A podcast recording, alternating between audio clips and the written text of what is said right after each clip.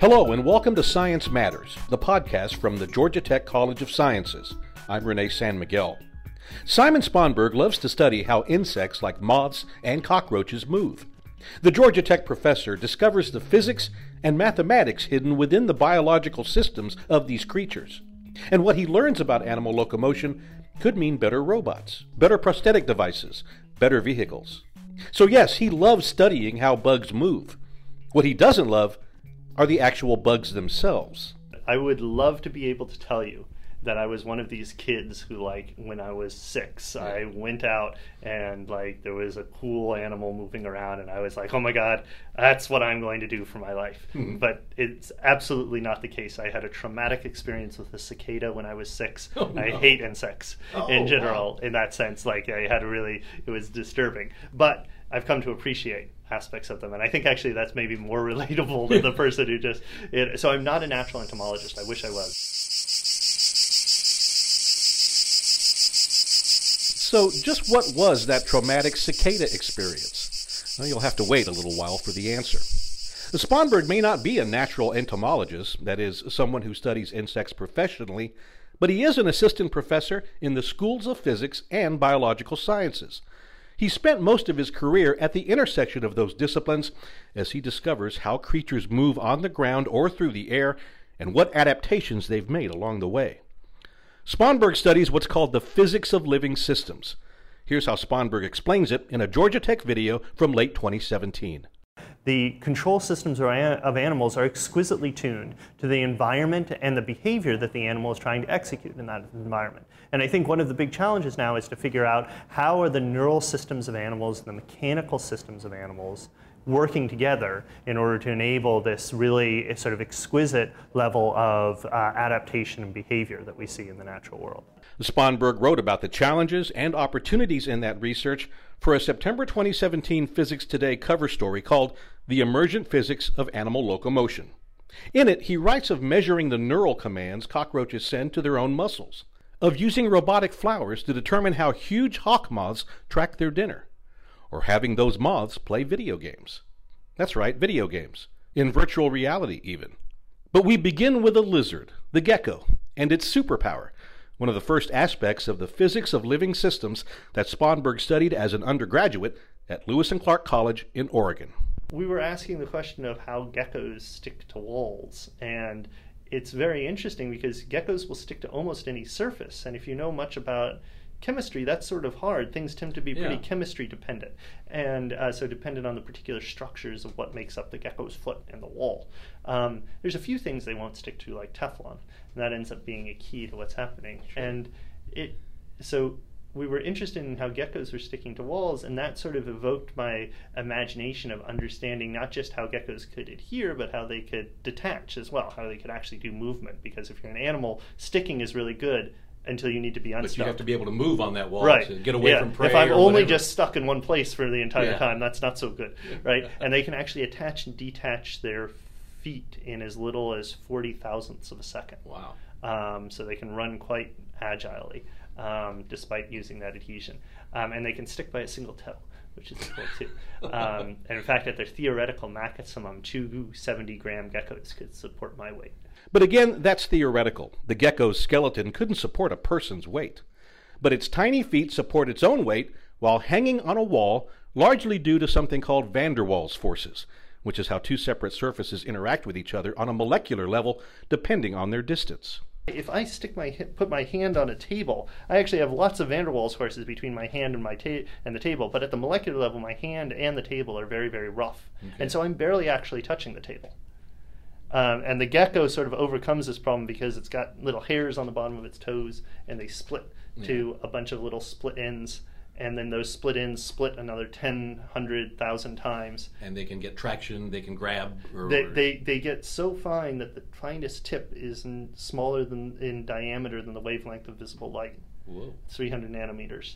And it basically allows them to make intimate contact with anything they touch. Oh man! And so they touch the surface, and if they orient their toes right, basically they have to press in and slide a little. Then their hairs get really pressed up against the surface, and they adhere by van der Waals. But then if they change the orientation of their foot, they start to separate. And as soon as they start to separate, because it's van der Waals forces, they detach really fast.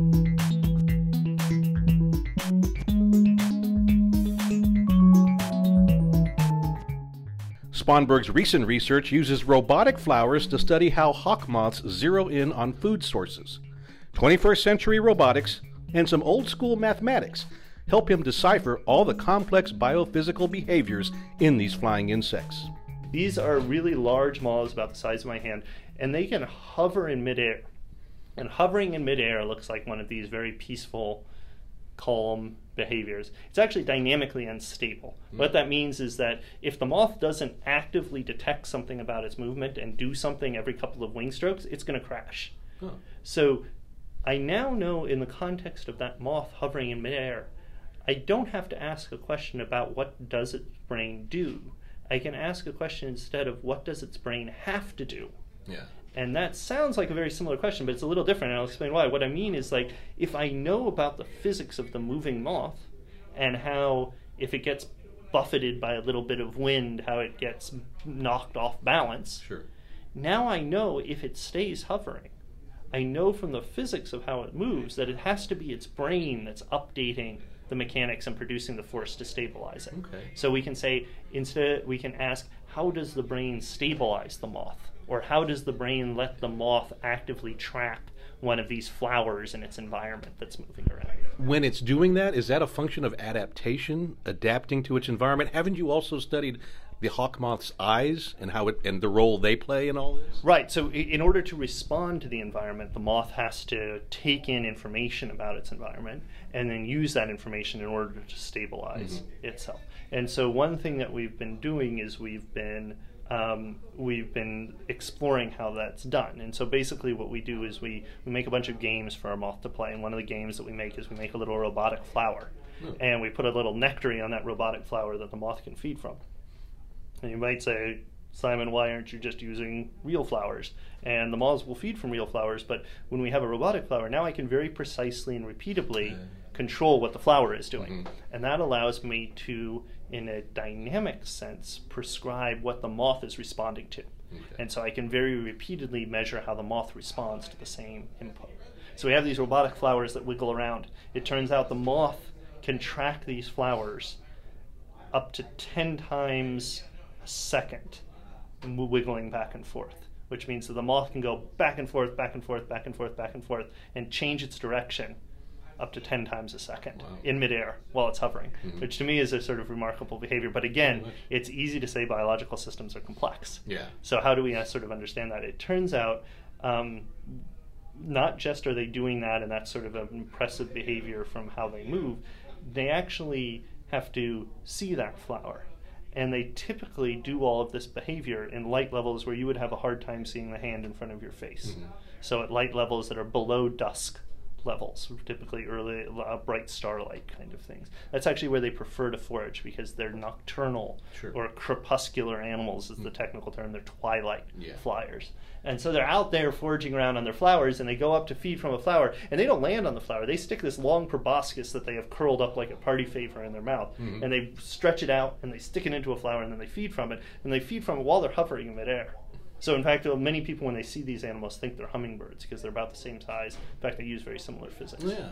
Um, uh, so, they're they're hovering around and feeding from these flowers. So, one of the questions that we had is how do they adjust to this low light level? Because they also fly in brighter light conditions, um, and this is an interesting challenge from a um, from sort of a biophysics perspective because light is maybe the most variable quantity you deal with on a day to day basis. You don't notice it because your eyes are pretty good at adjusting for light, but moth's eyes are incredible at it. The hawk moth's eyes, brain, and wings are all reacting to feedback, with the animal using that feedback to determine what works for it and how it will move in the future.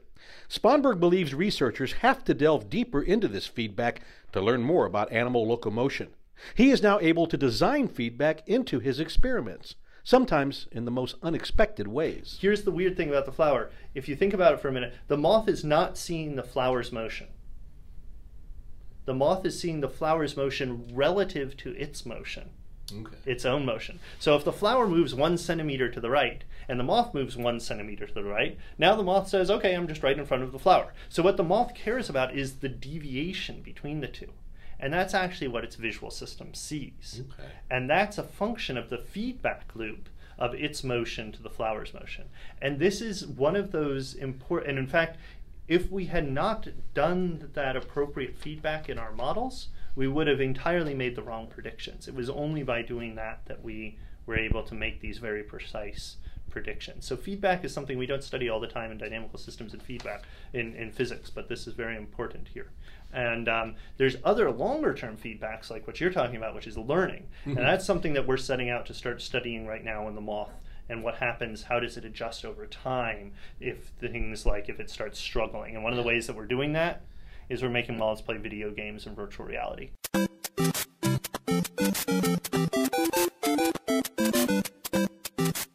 No, we don't think Sponberg's moths will be enjoying Super Mario Bros. anytime soon. But by tethering the moth to a joystick of sorts, Sponberg scores bonus points by using virtual reality to adjust what the moth is seeing in the experiment, and then measuring its movements and recording how it adapts. In virtual reality, you can change the physics the animal experiences. Oh, that's okay. okay. So what you can do is you can think about for a second. If you imagine you're sitting there, so sit there for a second. Now turn 90 degrees to your right. Mm-hmm. That's visually, that's like if I picked up the entire world and moved it 90 degrees to your left sure. and you sat still. So in virtual reality, what we can do is we can say, okay, well, what happens if you're sluggish? What happens if you suddenly, which is sort of like what happens if I just increase your mass all of a sudden, mm-hmm. which happens to the moth. They eat 50% of their mass sure. in about a minute.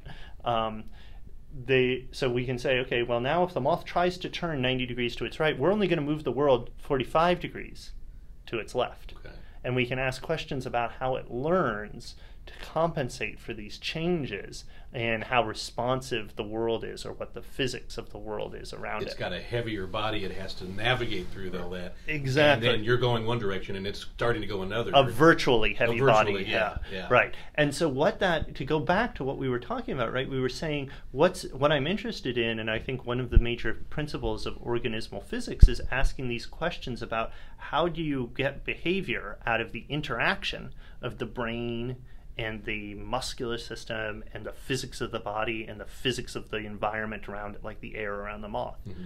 And one of the really good ways to do that is to change one of those and look how the others compensate. Sponberg believes using robots or robophysics, along with the study of feedback, will get researchers closer to answering questions about how animals move. And the potential applications of that research if we understand that better, we typically are going to start being able to engineer better systems. So, what happens is in robophysics and biological inspired robots and such, we are trying to understand biological systems or physical mechanisms using robots. And along the way, lo and behold, we tend to make a lot of new insights into how better to design robots. Mm-hmm for example. So that's a good example. Another thing is if we're learning about how the brain typically works with a body, that has very natural applications to neuroengineering, sure. to prosthetics, both of which are very big strengths here at Georgia Tech. So I, I'm actually partial. I'm, i have an adjunct appointment in biomedical engineering for okay. exactly that reason. I have a bioengineering student working in my lab mm-hmm. who's trying to understand the mechanisms of how these insect wings are uh, beat at high frequencies.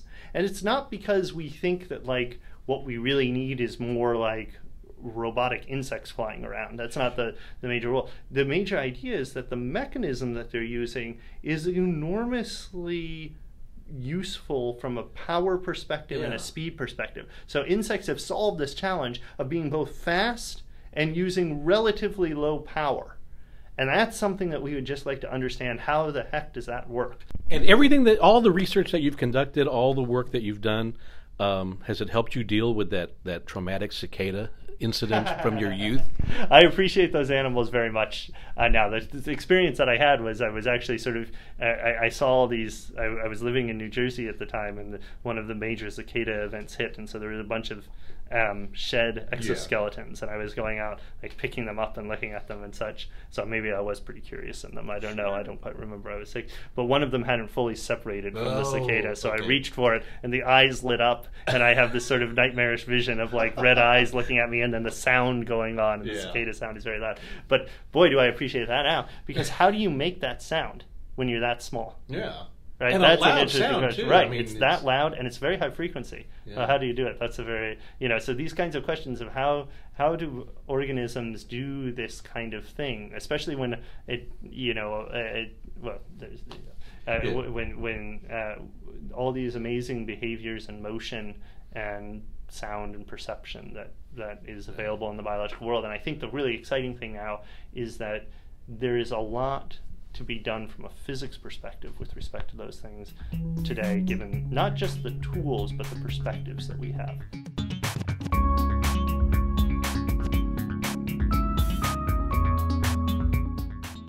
That's Simon Sponberg, assistant professor in the schools of physics and biological sciences. The website for his Agile Systems Lab studying the physics and physiology of animal motion is at s1.sponberg, S-P-O-N-B-E-R-G, dot gatech.edu. His Physics Today cover story, The Emergent Physics of Animal Locomotion, can be found in the September 2017 issue. I'm Renay San Miguel, and you've been listening to Science Matters from the Georgia Tech College of Sciences.